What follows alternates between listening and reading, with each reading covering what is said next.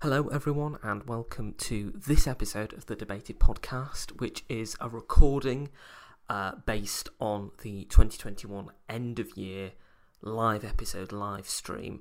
Um, the first 12 minutes or so of the podcast come from the first attempt um, to do the live stream, um, but only feature myself and Conrad, and then the podcast going on from that features all the guests. I hope you enjoy listening to this episode. Apologies, as it is slightly cobbled together uh, from the recording of the live stream.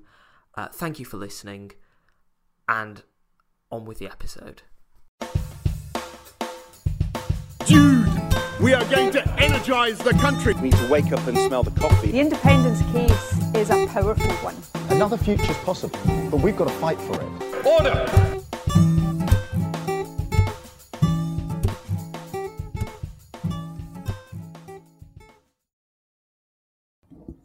Hello, everybody listening. Uh, this is the Debated Podcast live stream, the very first live episode. Um, we should hopefully be getting everyone uh, on very soon. Um, so, you know, it's just going to be a case of uh, waiting. Uh, hopefully, there won't be too many technical difficulties. Uh, I hope. Oh, we have uh, Conrad here. Let me just add him. Hello. in. Hello, can you hear me, Conrad? Yep, I can hear you. You you're broadcasting live on the live stream now. You've uh, entered the chat. So uh, how are you? I hope everything's going uh, well for you at the moment. Yeah, I'm good. Yeah, not bad. How are you? Yes, no, no, I'm doing well. I mean, obviously, we'll be getting into this when the uh, the podcast really gets going. But um, there's obviously been some quite uh, worrying news related to potential new restrictions being implemented, aren't there? And I think that that's something that is going to be on a lot of people's minds uh, today, don't you think? Yeah, I think so. I think it's all anyone's worried about at the moment, really.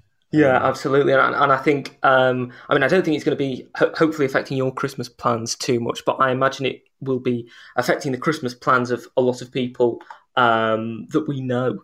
Uh, I, I think that'll probably be the case. Yeah, I mean, personally, the impact shouldn't be too bad, but hmm um, yeah, it's about everyone really, and you know, it's all the especially all the businesses who've you know got their Christmas lunches, Christmas parties, all those Yeah. kind of things, New Year's parties that all booked out in hospitality and restaurants and things. Um, they're going to be, you know, wondering whether they're going to have any business left in the new year. Absolutely, and I think um, that's something that's been a, a you know a real uh, concern for many people, hasn't it? For many businesses, um, that it, it it's just a, a a case of well, what's going to be uh, happening if there aren't any uh, you know support for um, businesses, which obviously we, we we- we've not really seen any sort of like moves towards greater support at the moment, have we? Um, no, I mean, I know fl- Rishi flew back to um, sort of have some discussions, but there's not been any announcement of any new funds yet. I mean, I think they'll need to, so certainly if they bring in a, a lockdown, which is the, the rumour. Yeah, But even even to be honest, with it as it is at the moment, there's you know a lockdown almost by stealth in terms of how it's affecting a lot of businesses because they're telling people not to go out, and if you're going to tell people not to go out, then a lot of people won't, and then that's going to still have the impact, but they're not going to have the, all the support that they had in like the first lockdown. No, absolutely, and I think that um, you know if there just isn't uh, that support, that's going to really have a, a major effect, not just on the economy next year, but also on um, potential, you know, um, local elections. Elections, because of course we're going to be having uh, local and regional elections next year, aren't we? And that might harm the Conservatives' uh, prospects. Uh, It could do, yeah. I mean, um, I certainly. Obviously, we've seen with the by-election in North Shropshire, and even before that in Chesham and Amersham, that sort of there are people disillusioned with the party at the moment who want to sort of protest vote, and local elections have traditionally been a outlet for protest votes, even though it might not necessarily seem fair. Obviously, it's not got anything to do with the, um, the local councillors. You know, they're not Mm. the ones setting the restrictions, but um, you know, they, they will get sort of the, the brunt of the punishment in 2022. I would think. Yeah, and I think that, as you say, this is something that's going to be really um, going forward and is going to be a great uh, difficulty um, for, you know, uh, particularly defending councillors, because, of course, um, a lot of councils may inadvertently uh, be blamed, mightn't they? I mean, obviously, the, the main association is uh, with the government, but you know, I, I, think people do have a tendency to um, lash out where they think that you know um, is, is is the most blame uh, for people, and sometimes that might be their local councillor or their or their local MP, you know, saying if they didn't vote one way or the other that oh well, you know, it's not um, it's not exactly uh, just the government's fault; it's the, the particular local member of parliament's fault as well. Yeah, I mean, I think um, obviously there was a, um, there, there might be differences in that across the country because obviously there's there was a lot of MPs, about hundred, who voted against sort of the vaccine passports. I don't know how many are going to vote against the next lockdown if it if it happens, but I'm sure there will be ones voting against, and I wonder if they'll sort of see some of their support retained in their areas. Yeah, exactly. And as, as you say, it could be a case that um, particular, uh, you know, voters um, don't uh, support um, MPs or councillors who they feel haven't, uh, you know, voted the way uh, that they wanted uh, to. Um, so I'm not quite sure what's happened uh, with our other guests. There are meant to be uh, two other guests on this episode of the podcast. There seems to be some um, slight technical difficulties with them coming into the studio uh, for some reason. So we'll uh, you know, just uh, have a bit of a chat for a moment, see if we can uh, get them. Yes, the um, perils of doing it live, isn't it? Yes, the perils of doing it live, absolutely. Uh, this is probably the first time that we've ever done an episode live. Um, but I mean, next year we're going to be seeing some interesting elections as well, aren't we? In um, both the US and uh, France presidential elections in France and midterm elections in uh, the United States. I mean, how much do you think COVID is going to impact on those elections as well? Well, I think um, obviously it's still going to be. Well, COVID's not going to go away, as, um, mm-hmm. as, although some people seem to think that it will if you just lock down hard enough. But um, you know, it's not. It, it will be here for you know for the long term. So you have to learn to live with it, and that's going to have its impacts on all sorts of you know different areas of people's lives, and I think there's different ways in which sort of COVID will impact elections that we might you know obviously the obvious thing is like you know, sports are different policies and di- directly on public health, but there's also like the secondary policies, like things on like education. We already saw in mm. Virginia. We saw the um, yeah um, Glenn Youngkin win a, a, a slightly shock result and a, a, big victory, and that was, you know, education was his big thing, and a lot of people were against the schools being shut, and you know, and you know, having that home schooling meant they had more interest in sort of what their kids were actually learning, mm. and hmm. that sort of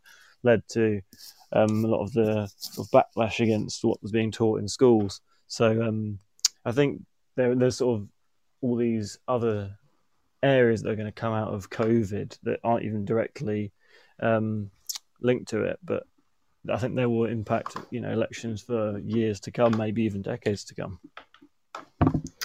Uh, yeah, no, I think you're right that there uh, will certainly be, um, you know, uh, elections to come that may be going out from COVID and impacting. I mean, certainly, I think as as you say, um, the Glenn Youngkin victory has certainly had uh, I think, an impact on um, the way that you know democratic uh, politics will function in the US.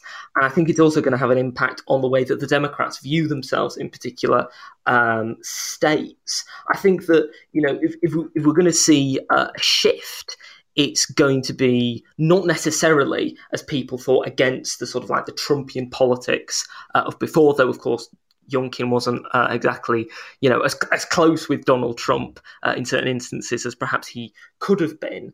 Um, do, you think then that the relationship between COVID and Trump's defeat may have been a bit underplayed or overplayed? Do you think that um, when it comes to, to 2024, if Trump is the Republican candidate, that his handling of the virus will play much into people's minds?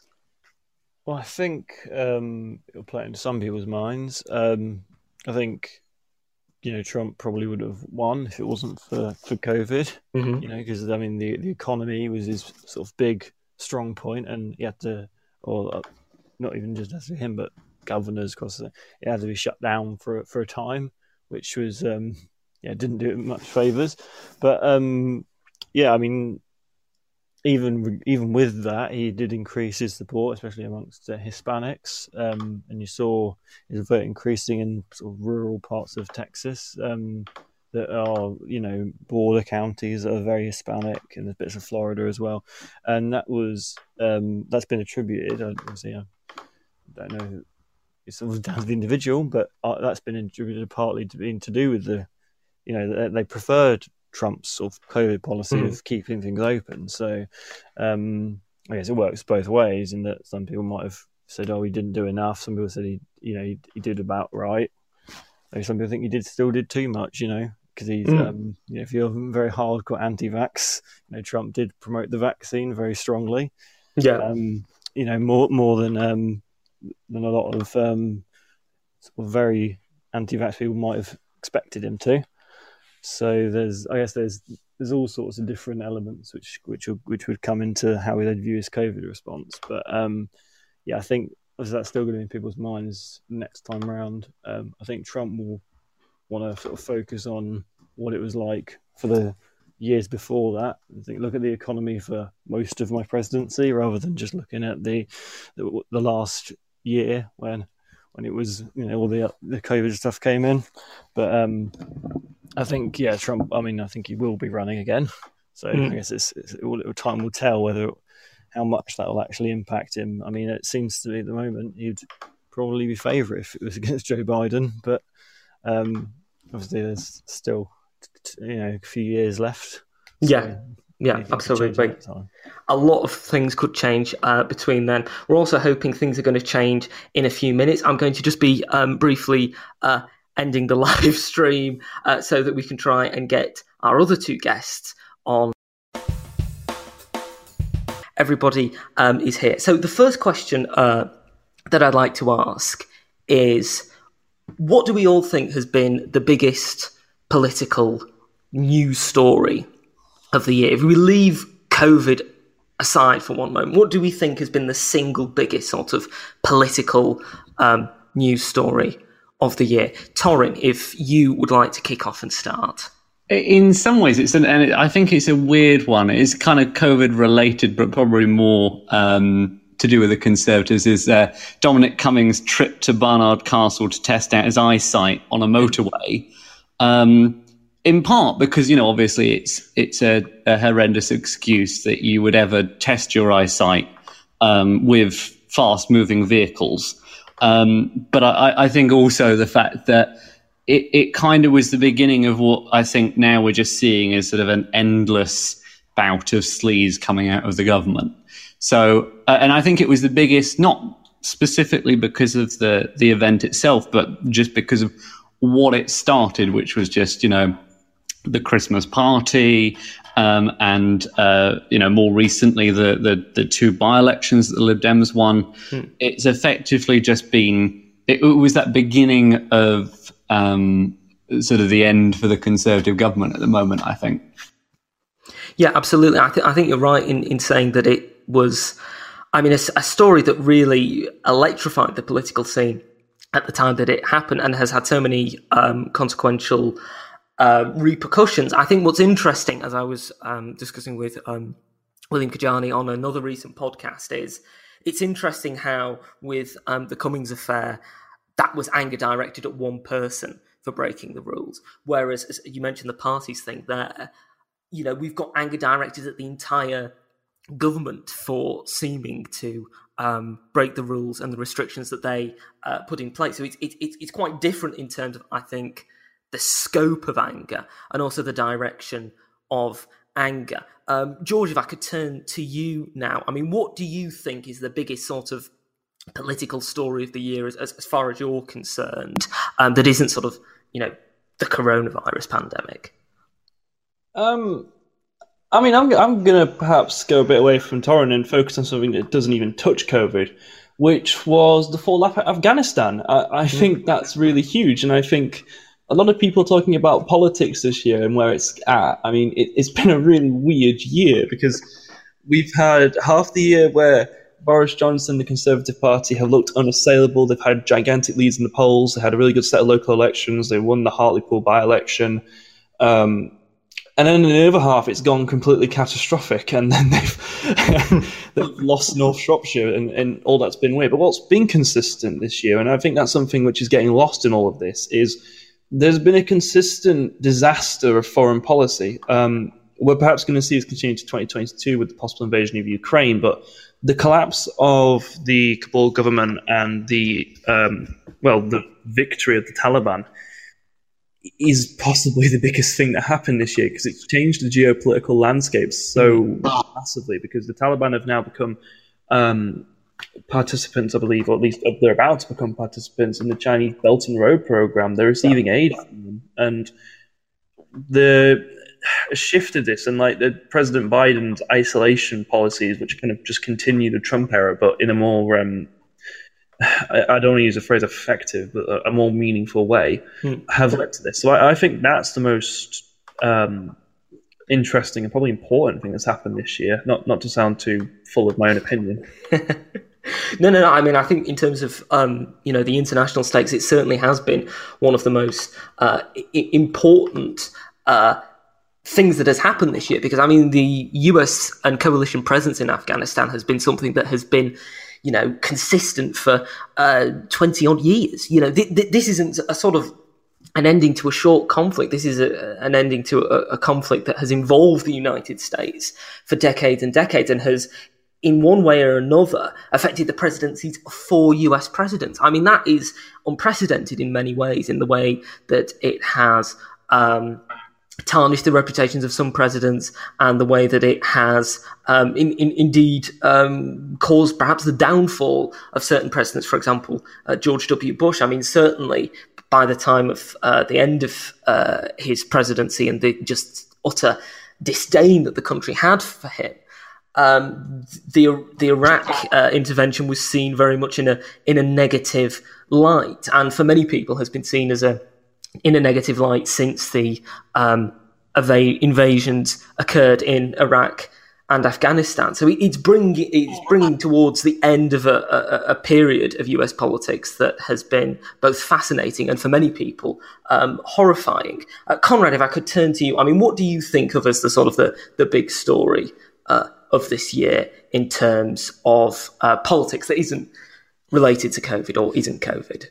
Uh, I think the, the big ones have been taken. Um, are, we, are, we, talking UK or just? Well, UK, US, whatever you think is the sort of like the big. I, I, was going to say um, the German election and mm. um, the fact that Angela Merkel, for the first time in you know, since 2005, isn't Chancellor of Germany. I think that's going to be you know a big shift because she's been such a presence. You know, like on whether you agree with her or not. You know, I don't agree with her on a lot, but there's um, there's still you know having a different person in there, having a different government, and the CDU not in power in mm. Germany is going to sort of shape the direction of the EU certainly in the next um, next few years. And you know, I guess it's still we won't yet see, I guess, how what direction it will go in, whether it will be um, you know more to the left because it's the socialists in there, and you've got the the Greens as well. So will that cause any kind of um, shift towards more green policies? What does it mean for energy in terms of you know Merkel had quite a reliance on on on Russia um, to, to, for the in terms of getting energy. Um, will it change that? Will it change that having Greens in there mm. um, so the Russian gas and things like that? Um, and yeah, in terms of the sort of foreign policy, the fact that it has a foreign policy, I'm, because I'm not very happy about, but that it doesn't nonetheless. And um, the yeah, how will it be affected by German election? I guess it's still the jury is still out on exactly how it will change, but I think that is that is going to be a major sort of thing we'll look back at and think, well, that that election was quite important for sort of the future of the West, I guess. Yeah, absolutely. And I think it's interesting as well.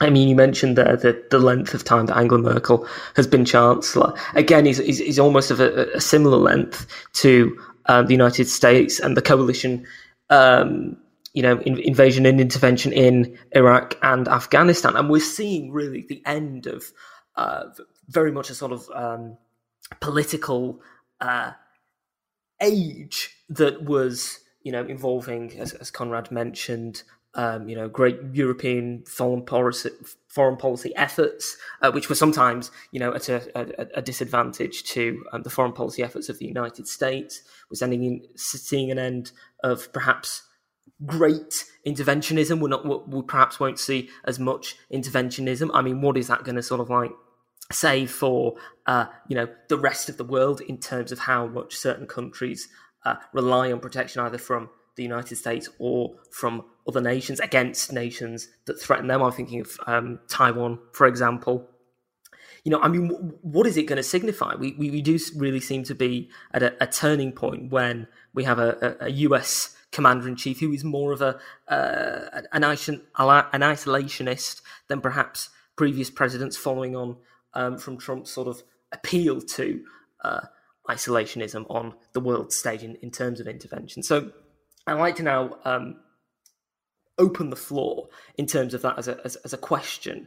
Um, looking at international politics in the last year, I mean, do we sort of consider it perhaps to be a turning point? Do you think things are really going to dramatically change going into 2022 in terms of international politics, or is it just you know Merkel going, um, Afghanistan ending? They're just sort of like blips, but the general trend of international politics isn't going to change too much. I mean, anyone can jump in with what they with what they think.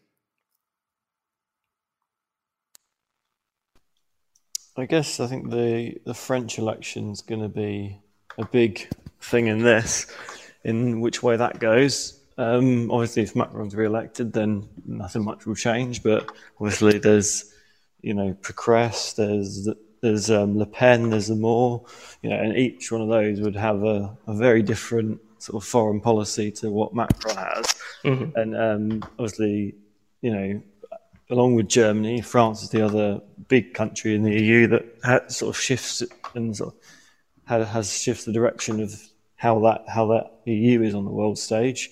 And um, yeah, M- Macron and Merkel were quite close together and quite similar in terms of their policies um, on the international stage, at least. But um, mm. and well, quite a lot of it on the domestic stage as well, to be honest. But um, yeah. yeah, I mean, there's very, very different kinds of politicians who could win the French presidency that would, mm. would shift it, you know, very much so. And I think if if any, if you know, if Zemmour won or if Le Pen won, that would be, you know, a gargantuan shift in, in international politics, really.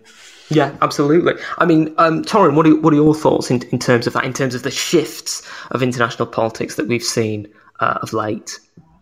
I mean, I think the, the, the big one, and it kind of picks up on, on what George said about um, the Belt and Road Initiative. Um, I was sad enough to pick it as my dissertation subject, uh, which was a very, very fun few weeks. But I honestly think that's one of the things that's been shifting behind the scenes and yet hasn't really been picked up on.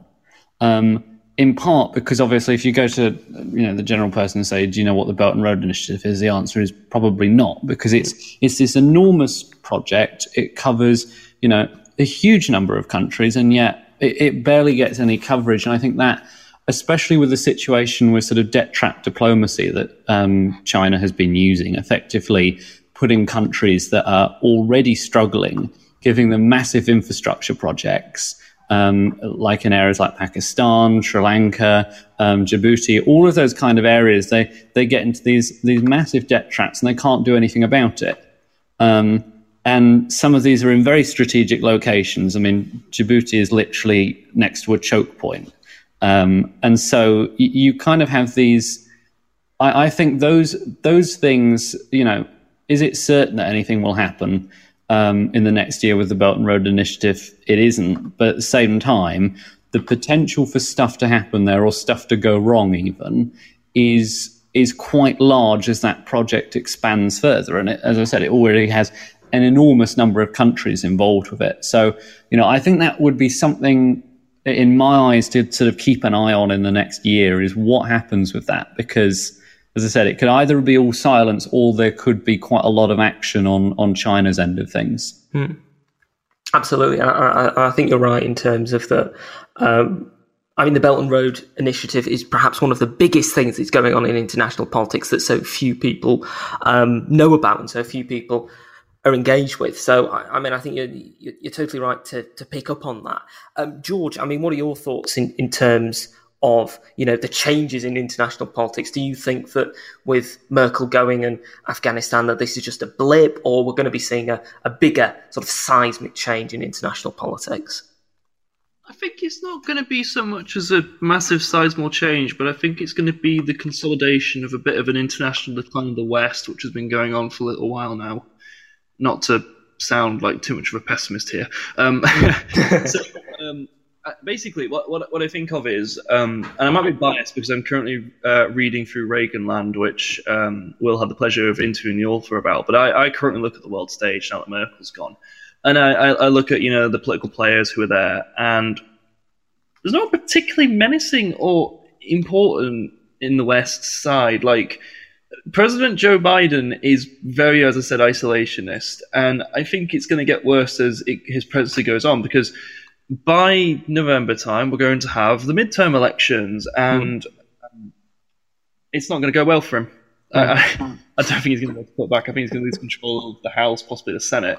And history tells us that when a president doesn't have control of either house, it doesn't go well for them with foreign policy. They don't get what to do what they want to do. Um, Obama was hamstrung in his attempts to go into Syria uh, Woodrow Wilson was forced to like abandon the League of Nations, which he set up. Um, it just never goes well for them.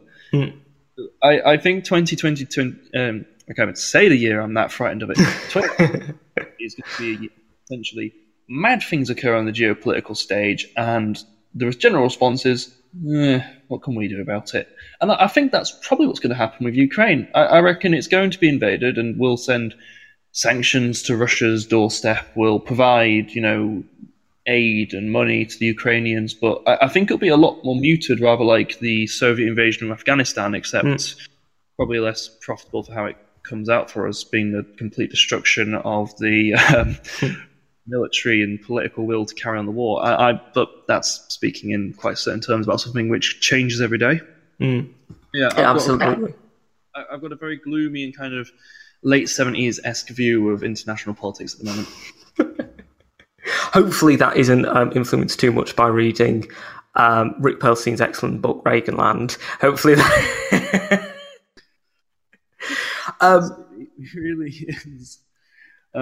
Because I'm also um, going to be in January rereading When the Lights Went Out, uh, which is a fantastic social history on Britain in the 70s, which also gets to grip with the whole uh, real doom and gloom of that decade because I, I, get the feeling I'm going to need to um, understand it a bit more given. yeah, no, I think we're all probably going to have to understand it a bit more. But I mean, turning away from international politics for a moment and looking back at the UK, obviously we have um, briefly touched upon you know things that have happened with Boris Johnson and the Conservative government with Dominic Cummings and the various parties, etc. Um, but what is going to ultimately come of this? Do we think that it's going to be, you know, the downfall of him uh, as, as, as, leader of the party? Obviously, un- unless something incredibly radically um, different changes, we're still going to have a Conservative government for the next few years, no matter who the Prime Minister is. But are we going to be seeing the the end of Boris Johnson in 2022? And who will we potentially be seeing in the running to replace him? Again, opening the floor, whoever wants to to come in to respond to that first. I honestly think that my guess is. I mean, firstly, I don't. I, I never like being handed crystal balls um, because you never know what's going to happen in terms of. It's okay. So you never know what's going to happen in terms of predictions. So it is a really difficult one because at, at the one hand, I go, oh, well, you know, obviously any politician at this point has got to be finished, but also then I remember it is Boris, and and that that's a difficult one, which is you know we've not really seen an, an enormous test of him yet. So you know we've we've had the two by-elections, as I said earlier, that the Lib Dems have won. But the issue with by-elections, of course, is you're not actually going to change the the seat makeup of the country. You are going to change it by one seat. You know that Boris will still have a majority at the end of the day. It gives you an opportunity to say, "I'm not happy with the situation at the moment."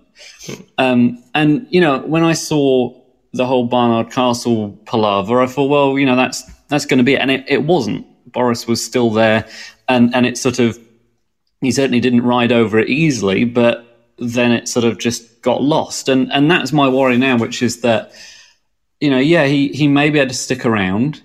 Um, I think his time is probably limited. I think someone like Rishi Sunak is is in the background waiting, um, and will probably uh, jump at some point towards leadership. So I think Boris's issue right now is is very much internally um, that there will be Conservative MPs. So I think it's it. The the best way I could describe it is probably the beginning of the end. Yeah, I think that that's certainly a sentiment that a lot of people uh, have. Um, I mean, Conrad, as someone who is in fact a Conservative member who supported um, Boris, I mean, w- what do you see as his potential future? Do you think that his time is limited? Do you think that he'll be able to get around this? I mean, what do you think?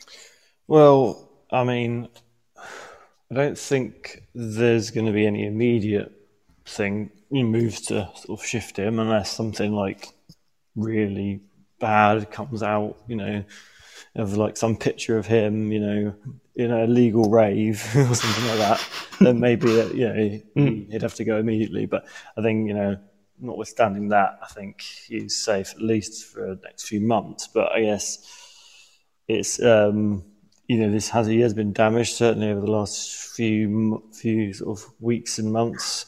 Um, you know, and especially with the um, sort of all these Christmas party stuff. I know, you know, you might seem it silly, but it does seem to have cut through to a lot of people, and um, you know, it's made them see the government a lot more negatively than they did before. You know, where I think a lot of people you know, they're not exactly excited to vote Keir Starmer, but they're not saying they don't want to particularly want to vote Conservative at the moment, or they're you know not too enthusiastic about it. I think obviously, you know, there are other candidates. You mentioned Rishi Sunak, and there's also people like Liz Truss. There's also backbenchers like you know Mark Harper or Graham Brady who are sort of waiting around, and I'm sure would you know want another punt at it. Hmm. So that you know, there's certainly not a lack of ambition from the other members, but yeah, I think I think certainly if he brings another lockdown, I think that will lose him a lot of support amongst Conservative members um, from the people you know who've you know supported him for his Brexit views, thought he was the man to get Brexit done, and he was, but has he done anything else that's you know particularly conservative since then? Probably not. So, um, yeah, I think there's also because it's because I mean it's not just the, the COVID response, but there's things like the um, the the migration crisis in the Channel that is you know a lot of conservatives are very concerned about that, and conservative leaning voters as well. So you know there's lots of areas where I think he just needs to get a grip essentially and start you know governing like he promised. I mean, George, what are your thoughts relating to this? Do you think that next year we are going to see um, the end of Boris Johnson? You know, other people going into the role as Prime Minister, Rishi, Rishi Sunak, uh, Liz Truss, whoever, or do you think he's going to be able to to cling on?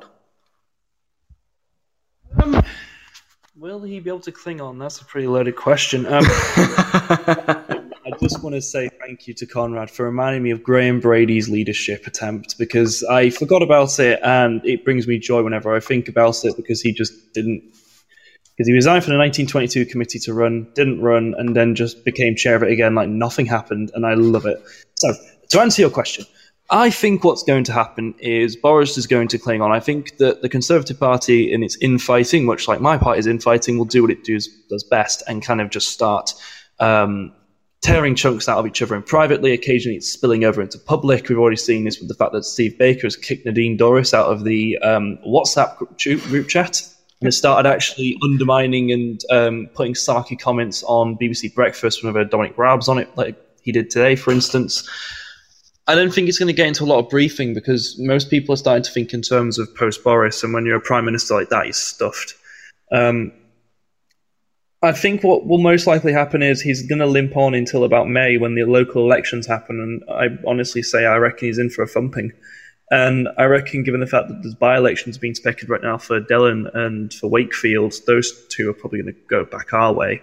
Mm. And it's going to create a situation where his position becomes untenable with the Conservative Party, at least with its MPs, since they tend to back winners. Um, and when they aren't winners, they're gone. Um, the only exception to that being William Hague. Him? I don't know, honestly. Um, that's up to people like Conrad, and I can't say I, I would know who I would pick in their situation. I, but I think no matter who wins, I think all of them are facing the same thing, which is why I've been reading Reagan and why I'm rereading When the Lights Went Out, because I think that this decade is going to be defined by kind of like a, a poisoned chalice of government, which is, I mean, Conrad kind of hinted at it, which is the uh, migrant crisis being one aspect of it. But no matter which Tories in government, all of them have got to face the issues of the fact that the National Health Service is currently overstretched and in dire need of some level of reform, which is a massive political effort. The immigration system needs massive reform, which is a humongous political effort. The climate crisis is getting worse, and it wasn't fixed at COP26. It didn't come close to being fixed at COP26, and that's going to require a lot of political effort and a lot of funding. Leveling up requires a lot of political effort and of course, the cost of living crisis that's occurring right now since inflation is returning and fuel prices are going up. All, all of these things on, by themselves are humongous political issues. Having them happen all roughly around about the same time and kind of overlapping each other is catastrophic. Mm. And I, I, don't, I, don't, say that, you know, with any kind of political intent. It's just a general fact. It's not a good situation for any government to be in. And, you know, I'm obviously biased. I, I look at the current prime minister and his would-be successors, and I don't think any of them are up to the task of mm. dealing with one of them properly, let alone all of them.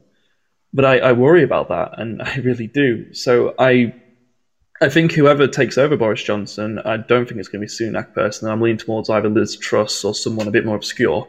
Is going to have to deal with that. My only hope is that uh, the rumours are true and Matt Hancock does a run for it because, God, I would love to see that. I think that that would certainly uh, be uh, an, an, an interesting uh, run for the uh, for the leadership of Matt Hancock, given uh, everything that happened uh, with him was to attempt to run for the leadership of the Conservative Party. It, it, it would certainly it would certainly be a run that people would remember, and you know would be of interest to a lot of different people. So we're going to turn to the final question now for you as, as we come towards the end of this look back, this live look back on 2021. And the final question uh, for you three is this. 2022 is going to be a new year. It's going to be a, a new dawn. We'll see uh, what will come in that year. But if you were to see one massive change in 2022, what would be that one massive change. It doesn't necessarily have to be to do with politics, it can be to do with something uh, in culture or television, but one big change in 2022. Uh, whoever wants to start, whoever's got an idea, can pitch in first. Can I just say COVID disappearing? Yes, that's. I kind of know it's probably what we're all thinking, but yeah. um, like that's honestly that's the um, the only one that I could was just at the front of my mind, and I was thinking, uh, you know, because I'm in Wales at the moment, and we're probably probably heading into a, another lockdown here, if not in England as well.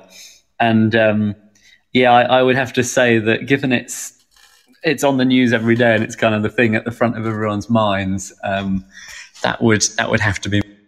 Yeah, I mean, I think that that's certainly, like you say, Tori, one of the, the big ones that I think is at the front of uh, everybody's minds. Conrad, I mean, what do you think is the sort of like the one big change that you would really like to see next year? Well, I mean, yeah, aside from COVID disappearing, which is yeah, everyone would like that, or or even if it didn't disappear, you know, living as if it if it wasn't there, at least. But um, yeah, aside from those, um, I think I think the the big change needs to be something to do with um, taxes. I think we need, you know, I've, the national insurance increase coming up should be scrapped, and we need to actually start, you know, with the cost of living going up so much. I think we need to let people keep a bit more of their own money they're earning.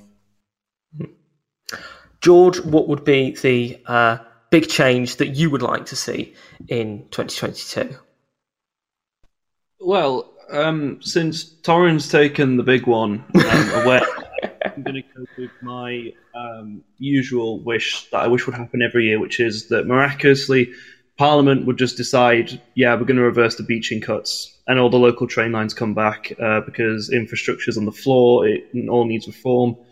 Um, I say this as somebody who's suffered with train lines for years. Hmm. And what I would really like in 2022 is if just suddenly loads of little local lines came back all of a sudden. There were more options for commuters. It worked properly. I wasn't reliant on just one big line going from Wakefield to Leeds or to York or wherever. So that would be my big wish. Um, but in case that's not deliverable, I'd just settle for Femi releasing a um, plug-in keyboard album. I think I think that that would be a uh, certainly um, something we could all enjoy. I'm, I'm not sure how much he would um, in, in, enjoy the reception to that, but Um, actually, as well, if I might just hijack this podcast for a Mhm. second, I, I did prepare something, and I, I wanted to spring this on all of you, um, since this is a live thing. And I was digging around the archives of my podcast, and um, I realized that most of this year kind of just gets forgotten about whenever people talk about politics in retrospective. And I've got a quiz um, from what I call the guff part of this year, which was like from about May to September time. And I was wondering if I could test your political memories, if that's okay with Will. yeah, no, that's fine. I mean, give it a go. I mean, we'll probably all fail because, uh, as you say, it's it's from a part of the year that everybody's uh, forgotten about. But if you if you want to give that a go, George, then I'm more than happy to go along with that. Excellent. Uh, Comrade Torin, are you up for this? Sure. as up for it as I can be with a part of the year that I didn't pay attention to. I noted the absolute fear from both of you in that. Um, so this should okay. Um, well, let, we'll try and go through this. I'm going to give the answers to each question as we go along because I don't think anyone's got pen and paper handy. So let's just go. Um, the first question is Can you name me the three cabinet members of the government who were sent to the backbenches in the reshuffle? And for an extra bonus point, uh, can you tell me what position they held before they were reshuffled? You've got about um, just 10 seconds there, which. Um, um, I'm just going to write down your names here just so I can keep track of the score. I feel like Um, I'm back at school again. You are, you are. Mine's racing, trying to remember. Oh, good lord. Um, well, since he's been starting the whole time, let's start with Will. Will, have you got the answers uh, you'd like to give? Uh, oh, oh god. Um, you see, I feel like this is almost revenge um, from all the times that I have uh, come up with questions to uh, to surprise people and to keep people um, on their toes. I feel that this is, in fact, probably the perfect re- revenge. This is George's catharsis. Um, no, I've no idea off the top of my head. Conrad, do you have any idea of an answer? Um, uh, no. You've got, you've got nothing here. This all lies on Torin. Then. Torin, have you got anything? I didn't even remember that the reshuffle had happened. I was like, oh wait, yeah, there was a there was a reshuffle at that point. I went, I can't remember who they were though. Okay, I'm going to give you the answer. I guess that um that shows a successful reshuffle for Boris. yes. Nobody noticed. So the, the, the nobodies who we all failed to remember is Gavin Williamson, the Education Secretary, um, Robert Jenrick, the Housing, Go- Communities and Local Government Secretary, last of his kind since Michael Gove absorbed that to become Minister of Levelling Up, and Robert Buckland, who was Justice Minister. Do you remember these people? Yes, we do remember them. I just don't think we remember them being reshuffled. Gavin Williamson because of the whole. like a different era, doesn't it? Yeah. This was all back in uh, what July as well. So this is this just shows how this year has stretched out so long politically. Um, okay, question two. Um, Matt Hancock was forced to resign after his affair was outed to the press. But ca for two points, can you tell me which outlet broke the story and at what time of day the story broke? So again, you've got ten seconds there just to kind of brief Uh, see the Well, old so- man. I want to say the sun, but I don't know Yeah. if that's right. I don't Okay, know the so- time of day. I think it was Comrade- the time. Was was it was it was it about uh, eleven o'clock at night? I remember it being quite late. So are you saying about eleven o'clock at night and the sun? Will Yes. uh, Torin, what are you, are you saying the sun as well? I would guess the sun. Absolutely no idea when it broke. I'd say it, it will have to be somewhere like uh, you know twelve o'clock at night. Oh, okay. So I'm just going to I'm- go random time and see if it works. Well, on the basis of the fact that it's a very niche thing to remember, I'm going to give Will and uh, Torin two points and Conrad one because you're all right. It was the sun who broke the story. Um, it was, however, at 1 a.m., which is quite true to the story because he fled in the night to avoid questions from the press, which resulted in him waking up his kid to tell him, I'm going now, as his wife revealed to the tabloids weeks later. Wow. I know. It's see uh, the Matt Hancock resignation this year. I, I keep forgetting it happened. Um, this should be a nice, easy one. Question three. Um, Keir Starmer released a Fabian Society essay which claimed to be how many words long? Was it twelve thousand? Will's going for twelve thousand. Uh, Conrad. Yeah, uh, no, it was far too long. um, is it? I feel like it's maybe even longer, like thirteen thousand. Sorry. I feel like yeah, maybe thirteen thousand, maybe even longer than, the- than what Will said. Okay, Torin. I'm going to up that bet and go fifteen thousand. I'm afraid. I like this game of poker. the worst thing is, none of you got it right, and both Torin and Conrad were f- exactly a thousand out because it was fourteen thousand words. but of course, it claimed to be that long, but actually, it was twelve thousand and six hundred words long. Um, which- Resign. yeah, I- So I guess that was the closest then, if you go on the actual word count. I, I, well, yes, but we're not going to because No, uh, no, because we're going how long it was claimed to be. Um, this one, so I've, I've done a bit of Tory bashing, a bit of Labour bashing. Time for a bit of Lib Dem pa- bashing. Uh, can anyone name the Lib Dem spokesperson on education? Is it Layla Moran? You going Layla Moran? Will? Um, I'm going to go Alistair Carmichael simply because he was the first guest on the podcast. Um, sorry? Daisy Cooper. Well done, I Conrad. One point. Oh, Um, yeah, um, Conrad got that one right. Uh, it is Layla Moran. When I asked this question on my own, nobody got it, which is fantastic. Um, so let me just update your scores here. It's actually currently a dead heat as well, so there's all to play for.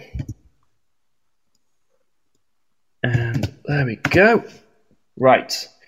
Um, the rise for Politics for All, that Twitter account we all love, um, has been shrouded in a series of beefs online. Can you tell me two big political players that the Twitter page has beefed with this year? Simone Hannah. um, w- was was one of them Britain elect? Okay, I'm. I don't know if I can accept that because that's not what I've got written down on my sheet, but I wrote this down um, September. So I, I could be open to accepting that, but does anyone have any other answers?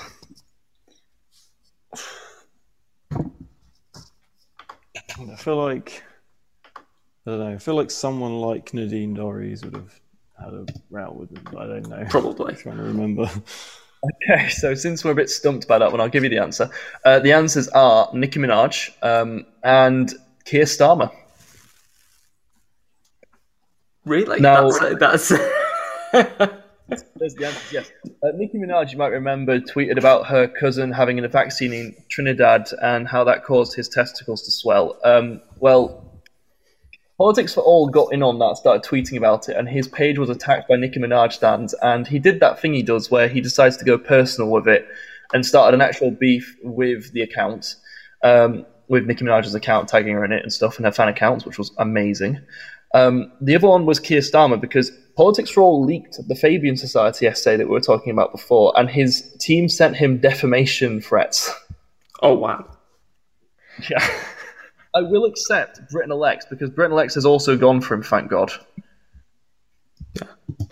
And I'm happy with that. So we then the final question, which is actually the trademark of my podcast, Red Rose Reporting. Go listen, it's great. Um, which is politics or partridge. Um, it's quite simple, really. I'm going to give you two statements. One from a politician, one from partridge. Um, the victim this time is Matt Hancock, and this relates to the fact that he tried to re-enter public life with a bit of a relaunch campaign. Now, I need you to tell me whether this is an excerpt from Alan Partridge's Mid Morning Matters, or if this is a narration I've carefully worded from the walk and talk video Matt made with his constituents. Statement one. There we go, fist bump, I say as I greet a worker in a fish and chip shop, before adding, How are you doing? How's business? Statement two. Oh, you combine the card with a handshake. I used to do that but kept getting it wrong. Gave a paper cut to a man from Nestle. The uh, first one is Matt Hancock, and the second one is Alan Partridge. Okay, um, are you agreeing with that comment or dissenting? Yeah, I agree. Yeah. And Torin? This video. I think I think that sounds roughly right, to be honest. Well done, you're all bang right.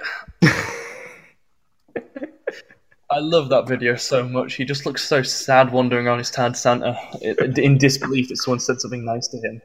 Um, but that that was the quiz I brought along from the Guff part of the year that we all forgot about. Um, I'm, I'm glad that I could use this for another life. And yes, thank you for letting me hijack the uh, podcast. Well, No, it's not a problem at all. I think that that was probably one of the best organised parts of the podcast.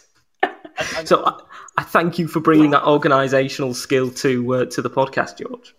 it's okay. It's, I, I always end my podcasts with a gimmick um, because, as you can tell, I, I like to um, have a laugh with it. And I'm, I'm also pleased to say all three of you are tied in first place. So uh, well done there, guys.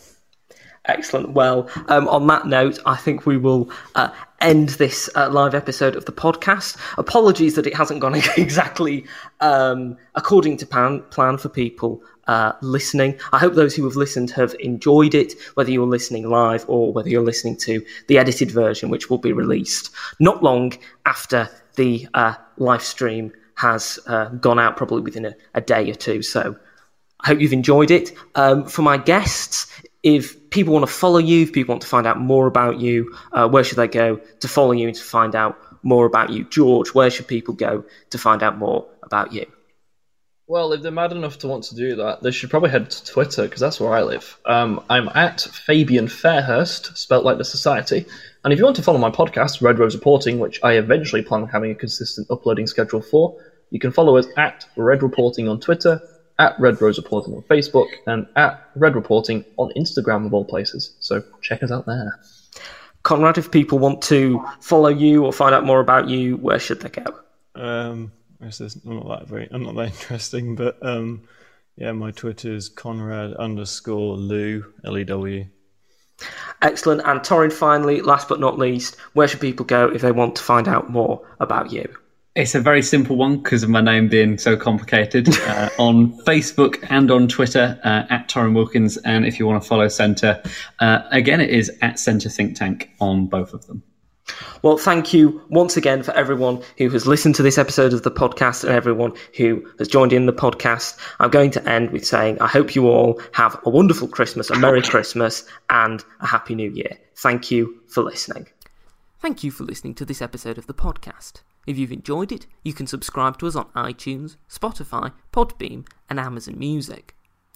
You can also follow us on Twitter at Debated Podcast, like us on Facebook, Debated Podcast, and if you'd like to get in touch with us, whether about appearing on an episode of the podcast or commenting on an episode that you've listened to, you can do so at the Debated Podcast at gmail.com. Thank you for listening. I hope you listen to the next one. Dude, we are going to energize the country. We need to wake up and smell the coffee. The independence case is a powerful one. Another future's possible, but we've got to fight for it. Order!